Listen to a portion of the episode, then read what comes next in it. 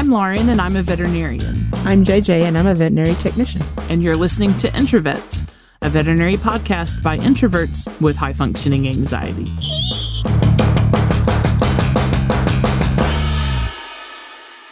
Welcome, everybody, to Introvets Podcast. Yay! The snack sized episode. and we have a special guest here with us. She's special. In the podcasting studio, which is really just a closet at JJ's house. Yep. It's Dr. Agnew. Hey.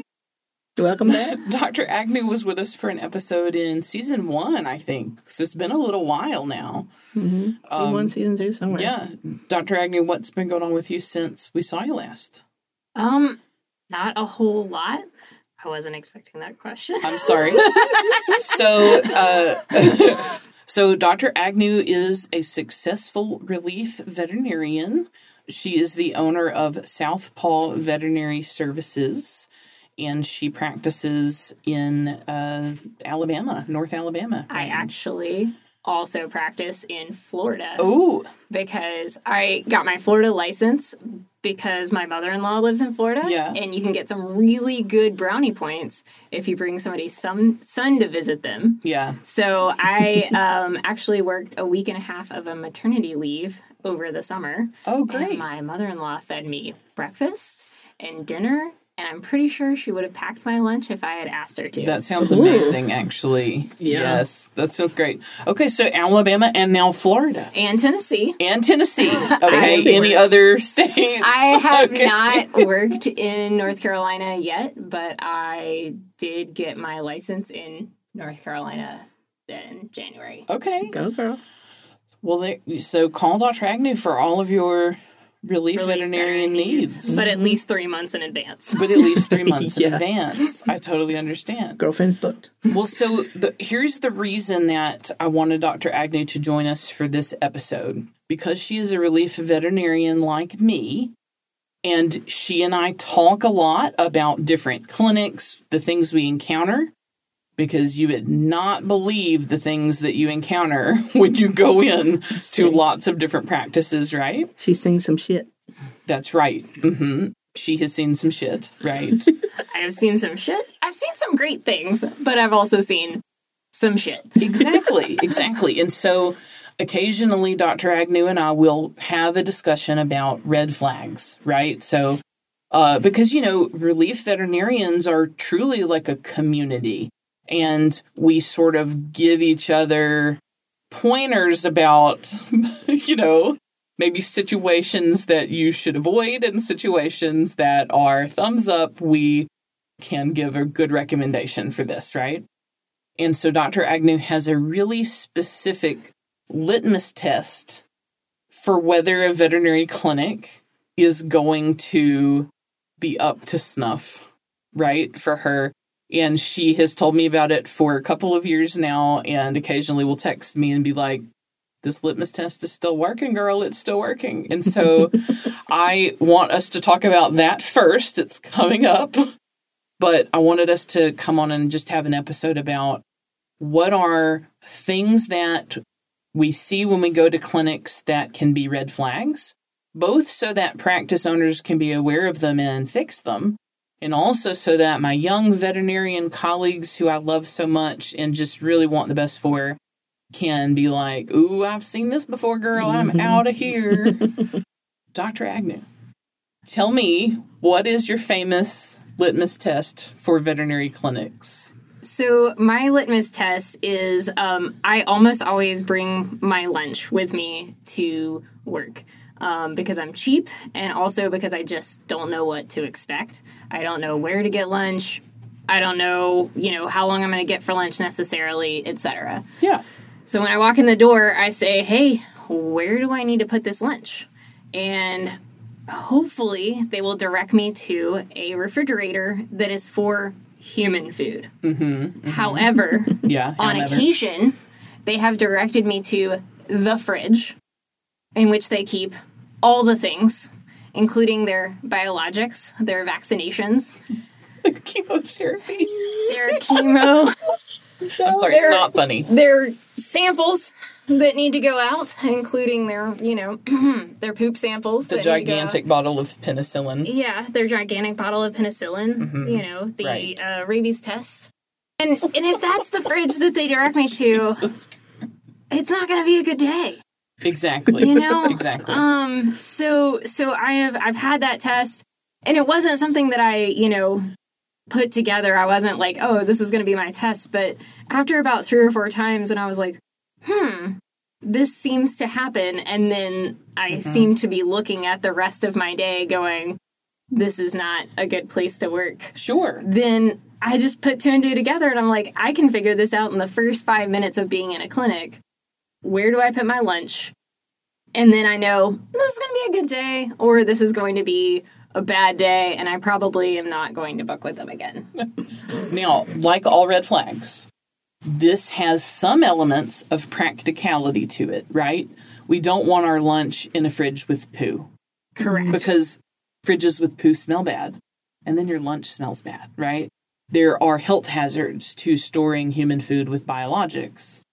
So there are practical reasons, but there's also some value based reasons behind that. And when I say value, I don't mean like bargain shopping, I mean like things that we hold dear. So what what sorts of values does that bring up for you? So for me, it's an OSHA violation. Mm-hmm. Um, and so it's a safety hazard Yeah, for everyone that works there. right. it's very simple to buy a new refrigerator for cost of a refrigerator even just at some of the clinics that don't have a lot of space they don't have they're brand new they'll purchase a you know dorm refrigerator that's all you need Yes, one hundred dollars up at the Costco. You know, exactly this is a exactly small investment. So it is a small investment. It is an investment in staff safety. Mm-hmm. It's an investment in keeping your doors open because you're not violating OSHA standards. Right. Um, and for me, it's just one of those things that if you can't bother to make that small step, Mm-hmm. there's a lot of other things that you can't bother to do. right. So sort of like what other corners are you cutting? Correct, exactly. And not only that, but what corners are you cutting, but how do you value the people that are here? Yeah. Um, And I think that's something that's like, man, if you don't even care about the people enough to make sure their food is safe, Right. like, are you making sure that they're safe in the rooms with pets? You know, probably not. Right. So, Right. So it's about the food and it's about the refrigerator, but it's also about what that tells you about how their relationship with their employees is, what sorts of priorities they place on finances versus safety. correct. And then that gives you the really the practice, culture, and values all summed up. in one refrigerator. I love it. I think that's fantastic. And I think, you know, for Dr. Agnew, that's a very specific example. I think it's very likely that if we talked to other relief vets and other vets that, you know, maybe have worked a lot of different places, that they would have a similar thing. It might not be the refrigerator, but they can have these like sentinel sentinel things, these red flags or yellow flags or green flags even that make them be like, yes, this is the place. So I thought it'd be cool to put an episode together about it. And, And that we are. what we're going to do today. So, JJ, Yep. tell me about one of your red flags. I have several, but the one that sticks out in my head the most is um, so if, if it was like a situation where maybe I wasn't necessarily getting to see the whole clinic, like if I was interviewing or turning my resume, definitely the smell at the clinic. Oh, yeah. Like if I walk in and it, it because it's a difference between, you know, a dog just had an accident and it's just been recently cleaned up, mm-hmm. and then that deep, deep in the cracks smell that, I mean, everybody knows it. You walk in, it's like, oh, okay. Y'all need to, y'all need to just tear it down and start over.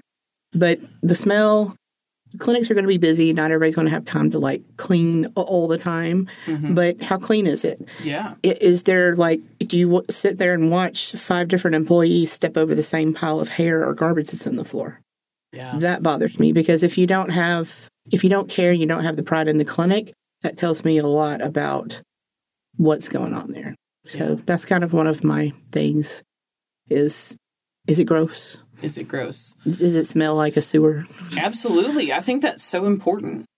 on Reddit one time, which look, I'm not recommending Reddit. I think it's it's not good. But anyway, on Reddit one time I heard that or I saw that that smell you're talking about referred to as the smell of wet werewolves. And it and I was like, that's exactly what it smells like. But there's Wet male werewolf, werewolves. so there's that smell, but then there's also the like the super super chemically smell of Mm-hmm. like we're trying to mask the that the werewolf smell Yeah. with a whole bunch of like, Like bleach. scents, like poor senses. Yeah. Yeah, that bothers me. Yeah. And it's there's that it's not bleach. What is that other cleaner? that Roccal.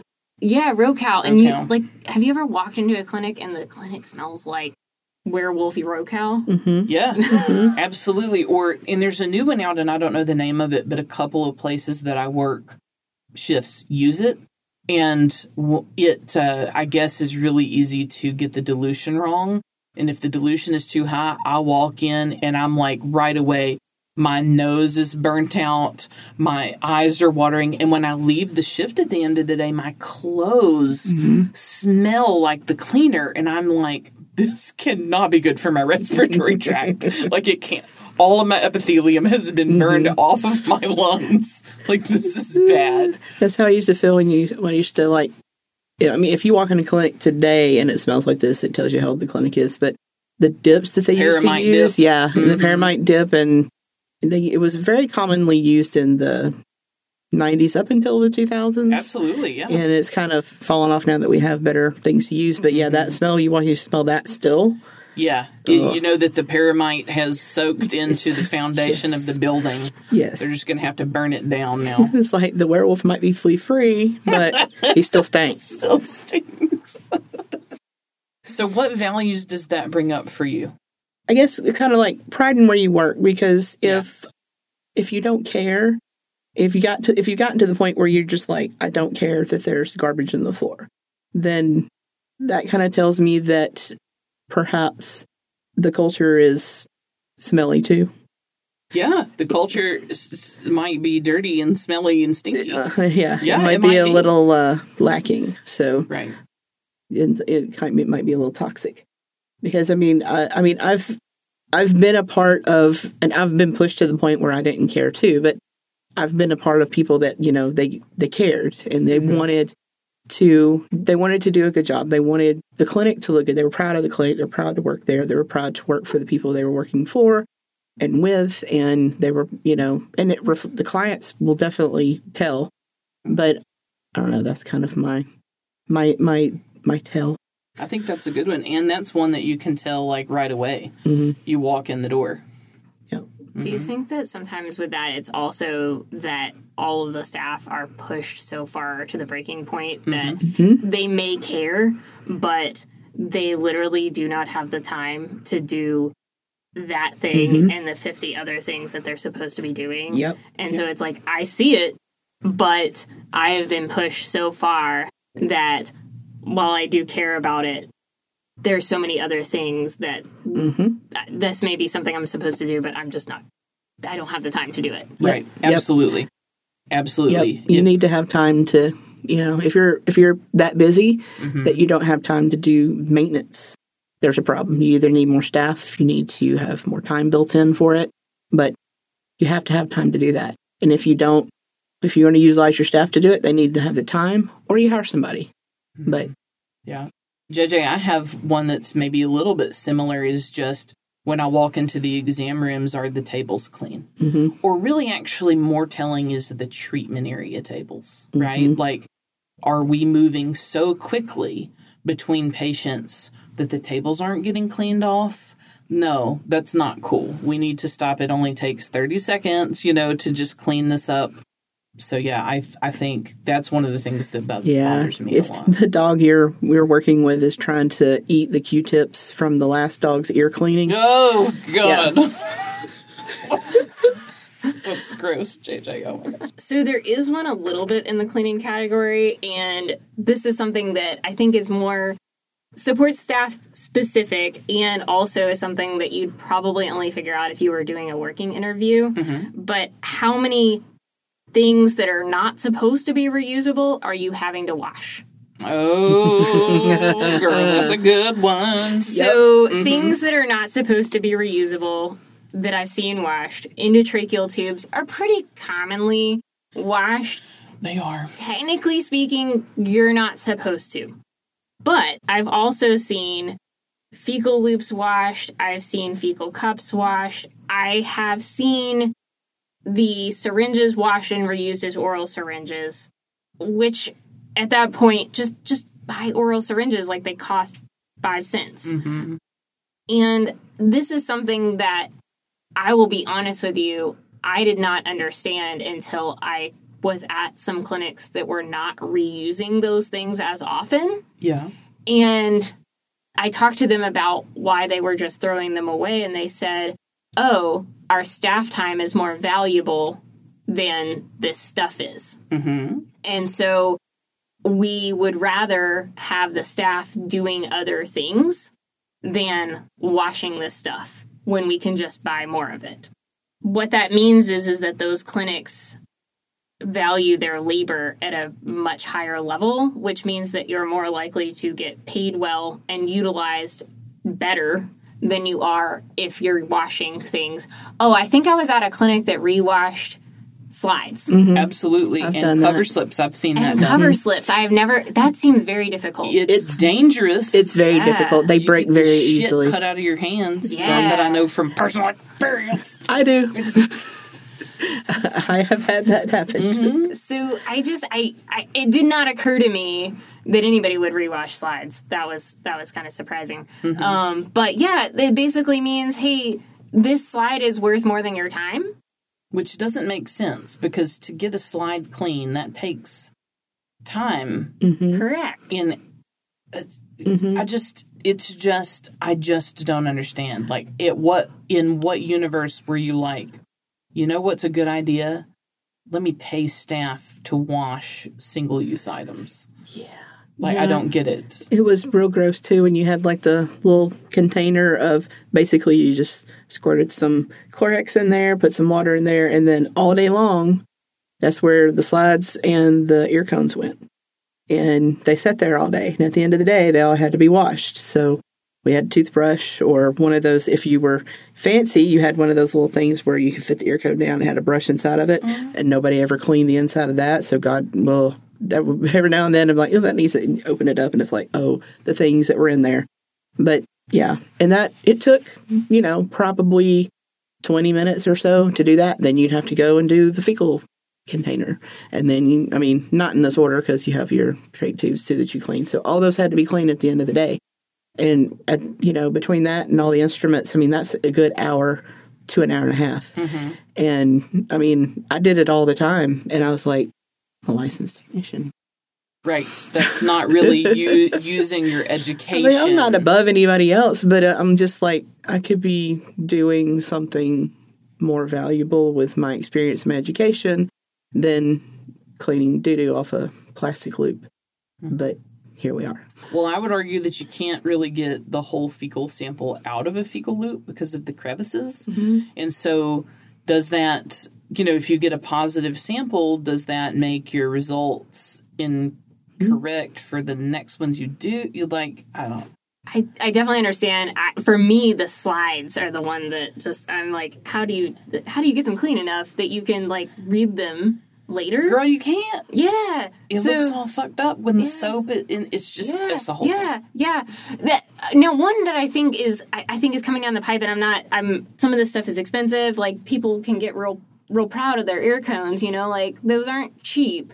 You know, I I wish that more clinics would go towards non reusable ear cones mm-hmm. because you're putting bacteria back into a dog's ear that is you know known for getting ear infections that's why you're looking down in there a lot of times um, it seems like you're really at high risk of making some nosocomial infections Right. Yeah, like inoculating other dogs with pseudomonas. Um, yeah yeah that would I would great. definitely worry about that. um, and And I, not just again- pseudomonas, but drug resistant pseudomonas Yeah, in all these yeah. cases. And I think it's one of those things where I definitely see, like, would it be great if nobody ever reused an endotracheal tube? Yes. I definitely understand that there can be times where you're like, listen, we cannot afford to buy new ones. We're having to reuse them right now. I get that with, you know, ear cones can be a little pricey too. I also understand that there are people that it makes them really upset to throw things away um, because it's, you know, a lot more plastic. And I think that that's a, it is a medical field problem that is just here to stay. But it is one of those things where if someone is spending a licensed veterinary technician or you the new staff member is spending an hour and a half cleaning all of these things that's where you have to go hmm i'm not sure they value my education my expertise my labor very much Right. Or even safety with the slides. oh yeah So a couple of episodes ago, I related to JJ a story about being a volunteer high school student asked to jump in the dumpster and dig through the trash to find some discarded fetuses. And I was like, no. And then I was like ostracized at that volunteer position from then on. And it taught me, you know, whatever that you can't say no. It was the boundaries episode that we did. Okay. But so along those lines, washing and drying cover slips and slides is a is a cut risk. Like significant. And so like if they're making you do that, again, how you know, what what is the value system like? It does make me feel worried about that. I totally agree. Oh my gosh, I'm sorry. That just brought up a memory of when I was in high school. Yeah. And we had a uh, graveside necropsy of a horse. Yeah. And um, they were trying to take all these pieces for histopathology. And he did a gross exam of the heart. And then he went, okay, into the gravesite. And then he went, hmm, I did not get a sample. Well, it is me, the farm manager, and the veterinarian, and only one of us is small enough to be hauled out of the grave. So he goes, Here's a glove. Please go down there. and so I'm like, Great. No. So, oh, I said yes. I was getting paid okay. seven well, whole dollars. you at least maybe had liability insurance covering Yeah, it or something. exactly, exactly. So I was like, sure.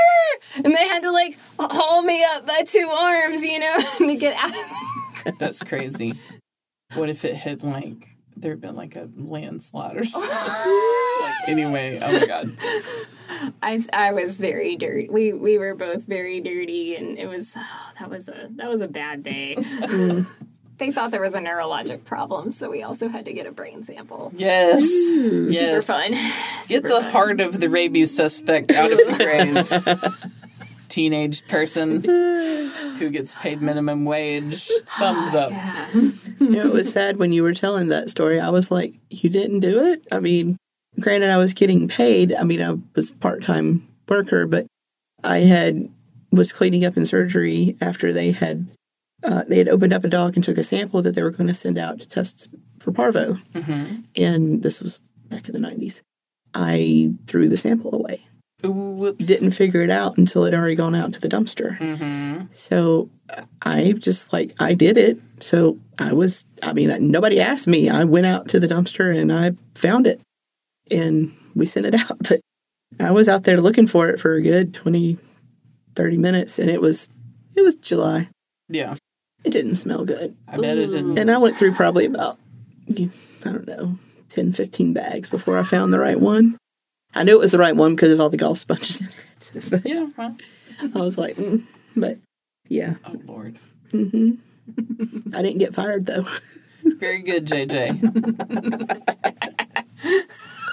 oh boy. Well, so we've talked a little bit about like things you notice when you walk into a clinic, physical things, and then like safety based things.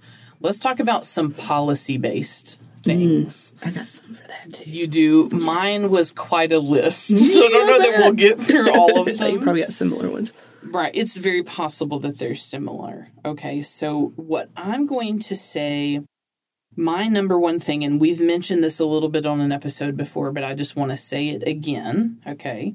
So, say you are a veterinarian and you are thinking about taking a job at a place, if they present you with a contract that contains any sort of non compete clause or any sort of uh, wording that restricts your ability to practice veterinary medicine outside of their facility or earn money in other ways, do not sign that contract.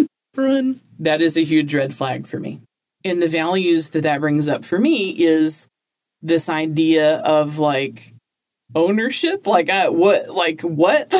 you can't, you know, You don't own me. yeah, you're just, you are just someone who needs a veterinarian. You are an employer. You don't have the right to dictate how or where I earn money outside of here. And you don't have the, the right to take away my ability to earn a living if I need to leave this job but can't leave my current city. hmm I think that that's especially important with younger veterinarians. I've heard of multiple scenarios where, because of the student loan amount that people have, in addition to their full time job, which is likely going to be four days a week, a lot of people want to take on vaccine clinics or ER work, and their contract that they've already signed precludes them from doing that. And so now they're trying to figure out a way around that Mm-hmm. to still earn income, additional income that they need to Yep. be able to get out from their student loan monster. And the, a lot of towns, you know, it's not like there are e- it's there are some areas that are big enough that they're going to have you can go to the next town over and you can do vaccine clinics there or you can do ER there. But there's a lot of places where the next town over that is going to have that ability is a two hour drive. Mm-hmm. And that's not really feasible.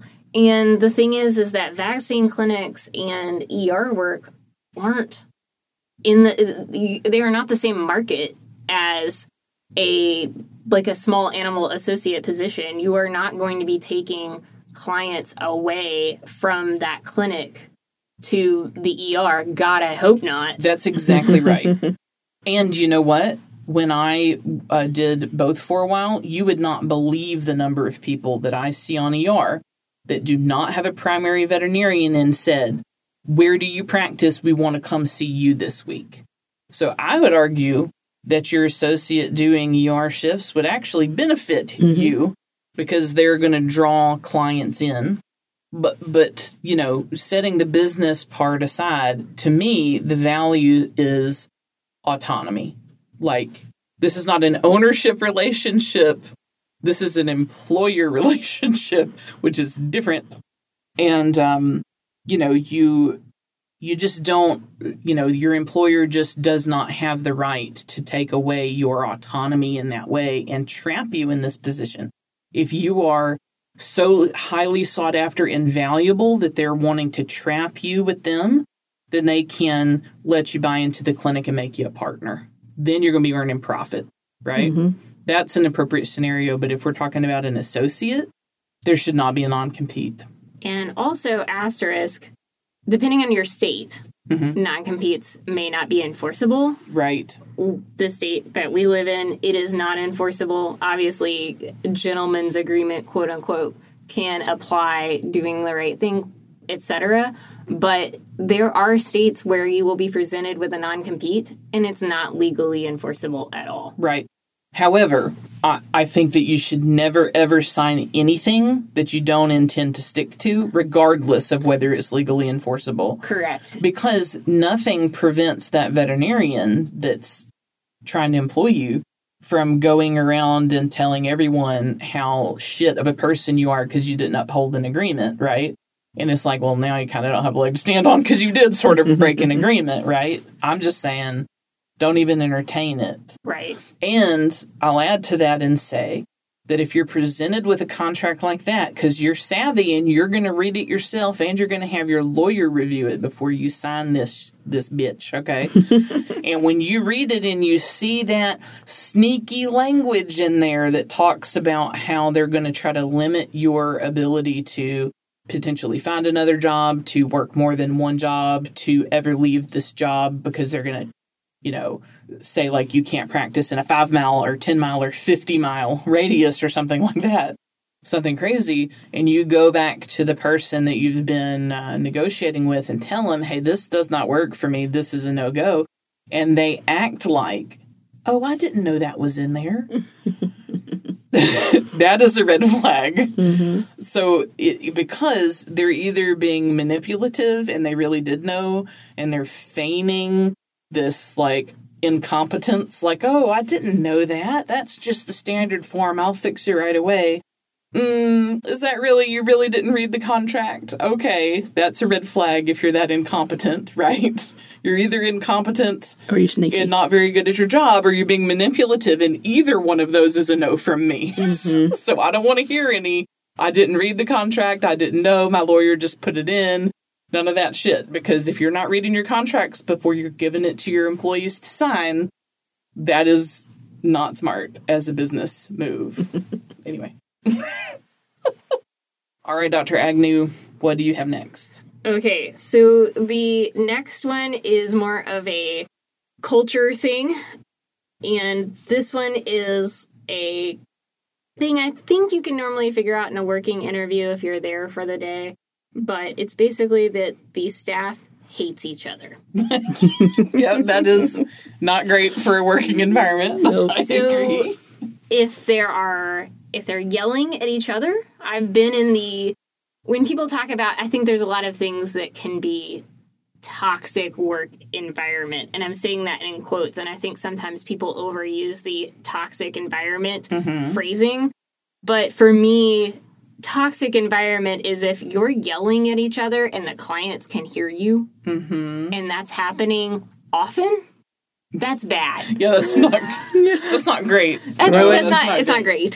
so, um, you know, obviously that can be a little bit more subtle of people just being like, yeah, blah, blah, blah, this doctor did that, or this person that has left is this way, or, you know, this manager does this thing.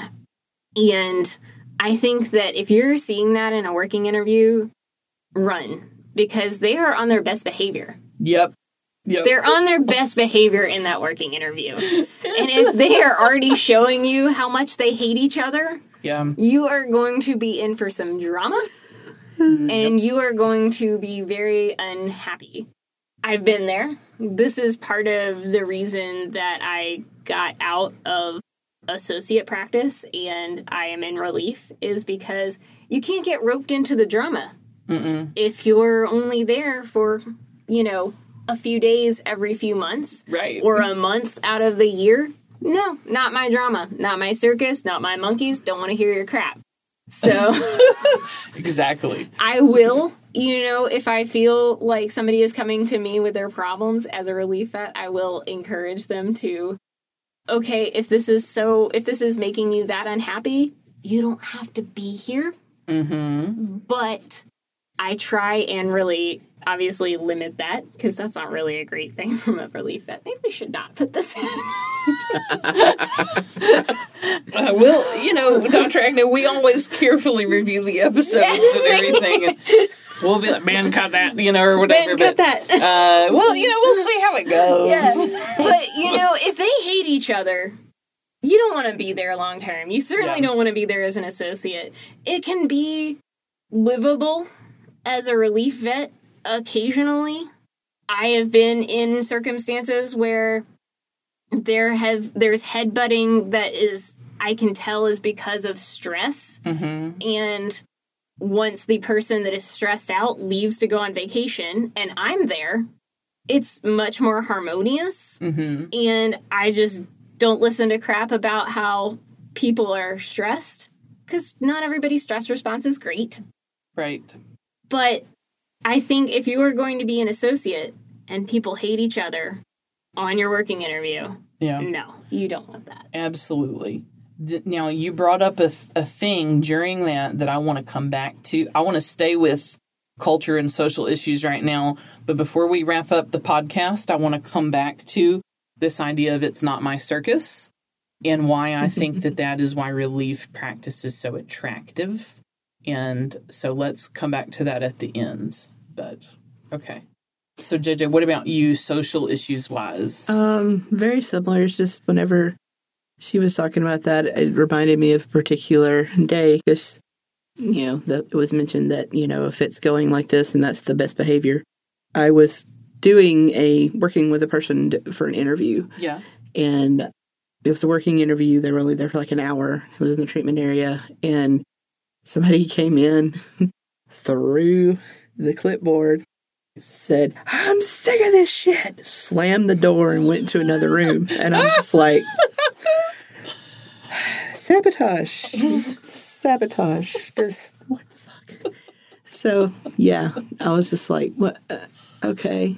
It's real easy to kind of fall into if somebody in particular is a problem and everybody is like at their wits' end, but nobody's doing anything about the problem. Yeah. It's real easy to fall into the you know, I've I've done it, and I'm not proud of it, but I've done it, and I, I apologize. But JJ is sorry. yeah, I am sorry. Okay.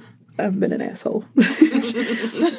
but I usually I'm only an asshole when I'm pushed to a limit, That's true. and then the asshole comes out. And maybe we didn't establish a boundary soon enough. Yeah, yeah, yeah. Definitely uh, guilty of that. Me too, for sure. Not anymore, though. Mhm, no. People get super sick of hearing about what my boundaries are now. I know. So I had something somewhat similar happen with another veterinarian where I was uh, working with a. So this was a veterinary student who was working with us, you know, kind of shadowing, just there hanging out, like maybe gonna think about, you know, eventually coming on board and stuff like that. And so it was. Uh, we, we were like standing in the treatment area together working up a patient and i was like going over the physical exam and we were having like a really vibing moment and everything was calm and peaceful and the clinic was great and then the clinic owner arrived and literally like i don't know if they kicked in the fucking treatment room door or what but the door like flew open all of a sudden. And they were standing there with this like kind of unhinged look on their face and just started screaming at everyone in the treatment area about something that none of us knew like no one knew what they were talking about or anything. And they ranted about it for a few minutes and the students eyes were like saucer i mean just like they were just like what the fuck is happening and after a bit, then I finally realized what the owner was talking about. And I was, I like put my hand out and I was like, here is the situation and how I have already handled it for you.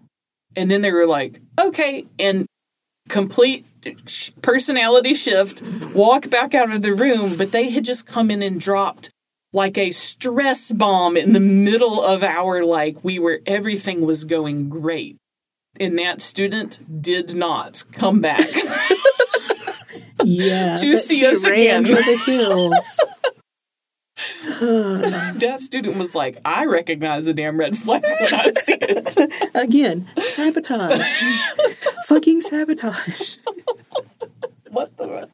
Oh boy. So along those lines, I'm going to say on the veterinary side, when you're interviewing, um, or maybe even if you're a new associate, you're you know kind of getting your bearings and things, and the veterinarians there, or especially the boss, talks negatively about the previous associates that have already left. I think that is a gigantic red flag. Because why is that even coming up? Like, why is it even a topic of conversation? So, I think if you are in an interview or working interview or early in your job and the person that you're working with is like, you know, this other asshole that used to work here, blah, blah, blah, or whatever, it's like, dude, why are you so obsessed with them? like, calm down. I'm going to give all practice owners, I'm going to give all associates a a term Okay. to use The term. if they feel that way Mm-hmm. about a previous associate, a previous boss. This is the answer anytime anybody asks. It wasn't a good fit. That's exactly right. That's all anyone needs to know. Mm-hmm. It wasn't a good fit. that's honestly the truth 90% mm-hmm. percent of the time. It's not necessarily that the person practiced bad medicine. It's not necessarily that the person like was lazy. It's not necessarily that the person was mean. It's that it wasn't a good fit. Mm-hmm. You guys didn't get along. You didn't practice medicine in the same way. Mm-hmm. You didn't look at problems the same. It wasn't a good fit. Yep. It wasn't a good fit. That's all you have to say. Yeah. In the world of career counseling, we call that a values conflict. And a values conflict is incredibly difficult to overcome, especially in a relationship between veterinarians. It's very difficult. Nice way to say it. right. Now, what I, okay, like, I'm not going to lie. So, if, uh, say, a young veterinarian called me about a previous job I had worked in, I'm going to be honest with them about that to the best of my ability to. Yeah, I'm not going to be a dick about it, but I'm going to be like, here are the things you need to watch out for. But there is a way to do that without be- disparaging someone else. And that is like a relevant conversation to have. It's not relevant to like be ranting about someone who doesn't even work at the clinic anymore five years later. Like we, like we just, just need to reel it in. Your therapist is the appropriate person to address those things with, not your new associate. Mm-hmm. And I think, I mean, and again, there's ways to say, you know, these are things that came up with my previous associate that were, you know, you can bring that up in an interview in a constructive way of these are values that I differed on and I want to make sure that we are united on. And that's something that actually, you know, I was an associate somewhere for three years. I think that that boss had a lot of green flags. Yeah. And one of the things that he did is he said, These are things that I am looking for. How do you feel about these things? You know, I did not leave that job because I didn't think he was a good boss. I left that job for greener pastures.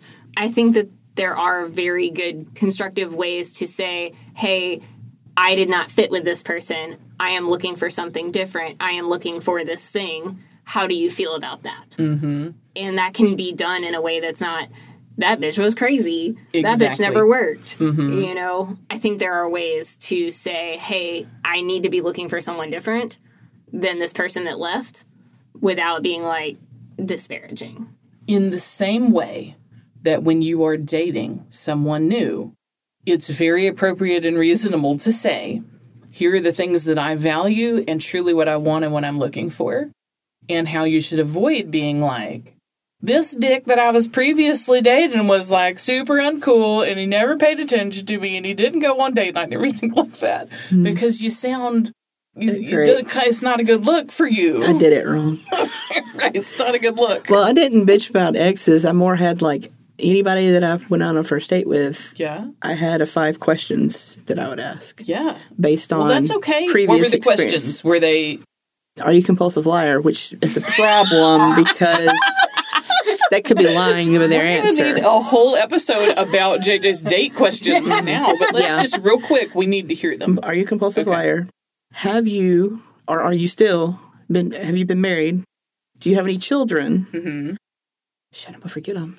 Um, It's been a minute since you've had to it, use these. It has been like 16 years, longer than that, because I was with Ben several years before we got married. Oh fuck! Terrible. it's fine. It's fine. You you you're Those were the main need to list three. more. Yeah. Are you a compulsive liar? What if they lie about that? That was that was a problem. the only problem with that one. That was the the problem. other Or ones you good. ask their friends if they're compulsive liars. yeah. Exactly. Right. do that. Yeah.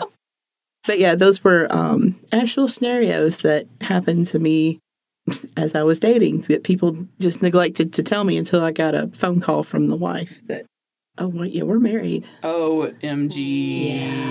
JJ. Yeah, I'm so that- sorry that happened to you. That ended real quick. I was well, like, yeah. not a problem. Did Yeah. not know. Will not talk to him again. But Yeah. mm, At least they told you and didn't just assume that you knew. yeah, I mean, she was Yeah. very nice about it. She was like, it could have been like a windows out your car situation. Mm-hmm. Uh, yeah, you know. mm, yeah. I guess if somebody tries to pick you up when you're working at Subway, it's probably not going to end well anyway. Oh my gosh. Okay. Well, so we were, if we can bring it back around, we were talking about social and cultural issues in the workplace and what red flags are. I would say I have kind of an adjacent one that has to do with like the hierarchy in the clinic or like the power structure. What I'll say is a red flag for me is an extremely rigid power structure that involves a lot of ego. Like, I definitely think there needs to be a chain of command, but that's different than Micromanaging. micromanaging or the thing that I was thinking of mostly, which is like being very preoccupied with outward displays of status or power. I don't think that I'm going to be able to give any specific examples of this without it being obvious, uh, you know, the situations that I've been in in the past. But so I'll just say if you encounter a boss that is very preoccupied with outward displays of status and power, very symbolic things um, that you know even accidentally you violating their idea of of this structure brings up a lot of issues for them mm-hmm. that that's a red flag that this is not going to work out Yeah. for me Big for time. me okay well we still each have kind of long lists that we haven't gone to so we're each going to pick one like thing that's the most important and go around and say that one thing dr agnew Okay, so this is something that you're probably already going to be in your job. And I feel sad that I have to say this, but I needed to say it to myself and I've had to say it to friends. If you're crying in the car on the way home mm-hmm. every day, mm-hmm. it's a bad fit. yeah it's a bad fit It's mm-hmm. it's not the job for you. Um there's there's times of economics where it's the fit that you have and you have to stay there for a little while. But right this second in veterinary medicine is not that time. right Nope. right There are a plethora of opportunities. It doesn't matter where you are. It doesn't matter what kind of medicine you're practicing, if you're small, if you're large. There are a lot of opportunities.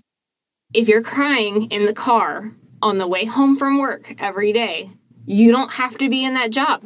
I promise you, you will find something else. You can find something else. Go to the AVMA careers website. There are so many jobs. Mm-hmm. There are better jobs that are better fits for you. That is true. I would erupt into applause, but I don't think that would carry over great for the listening audience. But yes, absolutely. If you are snap, snap, snap, let it thing. I need a beret and a cigarette. So yeah, Dr. Agnew, you're 100% correct. And I would just add briefly to that if you're also crying on the way to work. Or if, as JJ and I have talked about occasionally on the podcast, if you kind of passingly think, like, you know, if I just rear ended the person in front of me, I probably wouldn't have to go in today. That's like a great example of how that's not the job for you long mm-hmm. term. Or if you're having panic attacks every day. Right. Panic attacks every day. Mm-hmm. Not a great fit. Yep. Not a great fit. Doesn't mean it's necessarily a bad place. It's just not the place for you. Mm-hmm. okay, JJ, what about you? So mine, and you might not be able to find this out right away depending on how a working interview would go. But if they're pushing stressed animals beyond their limit, say there's a nail trim. Nail trims are not an emergency. They they, They don't they don't have to occur that day. Clients sometimes think they're emergencies, but Yes. that's maybe a Yes. slightly unrelated issue. Your cat in respiratory distress does not need a fucking nail trim. Girl, I was working an ER shift the other day and we had a super critical patient. Like, I can't even express to you how critical this animal was. And the owner was like, Can we go ahead and trim the nails though? And I just looked at her and I was like, No, no, we can't. Oh my God, no, we can't trim the nails. I'm sorry, go Uh, ahead. yeah, that's the. But I'm like, you know, a good practice is going to be if your animal is stressed out with a nail trim, maybe come back on a different day. Yeah. Try some happy drugs, please. Same thing with kitties. Um, gabapentin's so wonderful. I mean, I just took my cat to the vet last week, gave her one gabapentin. They got the blood draw on the first stick from the jug- from the jugular. Beautiful. Do you know how many times her jugular has been able to been hit without gabapentin? Uh, zero times, maybe? Yeah. Correct. go with zero. because she's a banana pants. So, you know, drugs are wonderful. They have their cheap. place. Uh, Yes, they are. Yeah. I mean, most of the time, not all the time, most of the time, you can get them in your pet before you bring them in. Make it a happy visit. And maybe, you know, people won't bleed and your dog and your cat will be a lot more well adjusted and happy. You don't want to push them to their limit. If you have questions about that kind of thing, please talk to your veterinary staff members. If you know you have a dog or a cat that's bananas, but yeah, if you witness staff members manhandling, pushing them too far, mm-hmm. and just to get it done, that's not just it's not the place for me. Yeah. And that goes back to value of staff safety, which is where we mm-hmm. started. That's exactly right. I cannot tell you how many times that I've looked at a staff member and said, You're not getting bruised and scratched, etc. today. This, what we're doing right now, isn't that important. We can give this animal drugs. And if it's one of those squirrely like gator roll while you're mm-hmm. trying to do the nail trim, I've had staff members look at me and they are like almost in tears. They're so happy that I'm like, no, no, we're not doing that. Mm-hmm. You're not gonna do that. No, Yep. I don't like getting scratched. I don't like getting beat. I have to pay for my own workman's comp now. Yeah, I don't want to get mauled either. Like, what the hell? Some of these dogs, mm-hmm. some of these big, aggressive ass dogs that people bring in will kill you. Mm-hmm. Like, they are not playing. Oh, I've had my life in danger from a giant over 100 pound Malamute that got was coming after me. I basically had my foot at the bottom of the cage. He was jumping, lunging over the top part of the cage. The cage was coming forward, mm-hmm. and I had the other hand trying to reach for the door to call for help. Mm-hmm. And luckily, I was able to push the cage in. I timed it whenever he quit lunging and shut it and came in. I was like, I'm not going to deal with this Yep. dog. Sorry. Hard no. But I mean, if that dog had gotten out, I could have died mm-hmm. easily because I, I, if I hit the floor, I'm not going to get up fast. So, uh, yeah. One of the places that I have worked early in my career, one of the kennel technicians got mauled by an aggressive dog and was in the hospital for like two weeks, and it ended her career in animal medicine. We do not need to be placing our young people in these situations, and owners can shove it. Okay, they can give their animal medicine and appropriate training until they are safe to come back to the clinic. They can get mad, yell, scream, pitch a fit at me all they want to. It mm-hmm. is their responsibility to have an animal that is handleable. And that's appreciated because as a former veterinary clinic staff member, that's not always the case at all. It's more of a, you don't, it has to get done, so go do it. Yeah. Well, I guess my last thing is not so much a red flag as it is an idea. So I think Dr. Agnew touched on how here we, as we sit in the summer of 2022, late summer 2022, the veterinary market is such that there are millions of opportunities. Okay. Practice owners are extremely stressed out because they are unable to attract associates, some of them. And a trend that I see is that frustration coming out on posts on social media, in veterinary message groups, and things like that. And I completely understand that frustration is a reasonable emotion for them to feel at this time. What I think we can do as relief vets, and we are in a super unique position to do, is to give these practice owners information about the things that we value about practicing relief. As Dr. Agnew said uh, earlier, you know, not my circus, not my monkeys sort of a thing. And I think that that we are in a unique position to provide information that current associates are not free to provide. So if you're just if you're practice owners and you're just asking a bunch of people's associates, what is it that keeps you being an associate? They're going to lie to you. Why? They have to. They cannot be honest with you because their jobs are literally at stake. But people that have left being associates, we can be honest with you. we would like to be. What I see though is kind of a trend of practice owners pushing back against that advice and being like, well, you left being an associate, so your opinion doesn't count. And my thought is, I think it counts the damn most. Are you kidding me? Like, the associates are going someplace, and one of the main places is into relief practice.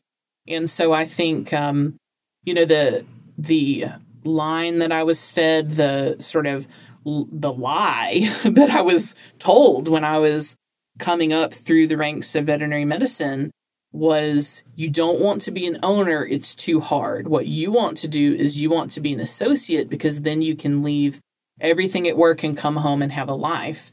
And I'm here to tell you that that is not true. You know who is able to truly do that? Relief vets. Mm-hmm. So that is what people want. So I think if you can truly provide an associate experience that is what is historically um, Advertised. advertised. Thank you, Dr. Agnew. That is the exact word. If you can provide the associate experience that was advertised, then people will stay. But I think what you have is these young vets being like, I've been told being an associate is way easier than being an owner because I get to leave these problems at work. And instead, they're going to practice in practices where maybe they're the only full time associate or veterinarian at all. Mm-hmm. Maybe the owner doesn't even work there. Maybe the owner is part time and very detached and burnt out and not even in. And you know, you become as the associate the default person that people contact. You're running the damn place, but you're not getting the money for that. Mm-hmm. And so I think that right there needs to change. And that is what I will say about that. so, uh, AM, so I, I would love to see less pushback from owners when relief vets try to tell them what their red flags are and more listening, active listening. Because even though it does hurt a little bit to hear about things that you could be doing better, it's not helpful to just surround yourself with an echo chamber of people who have a vested interest in making you believe that you're doing everything that you can already. And the reason I can say that is because I'm a relief vet. Mm-hmm. I could never have this podcast as an associate. I wouldn't be able to do this as an associate. You wouldn't have time.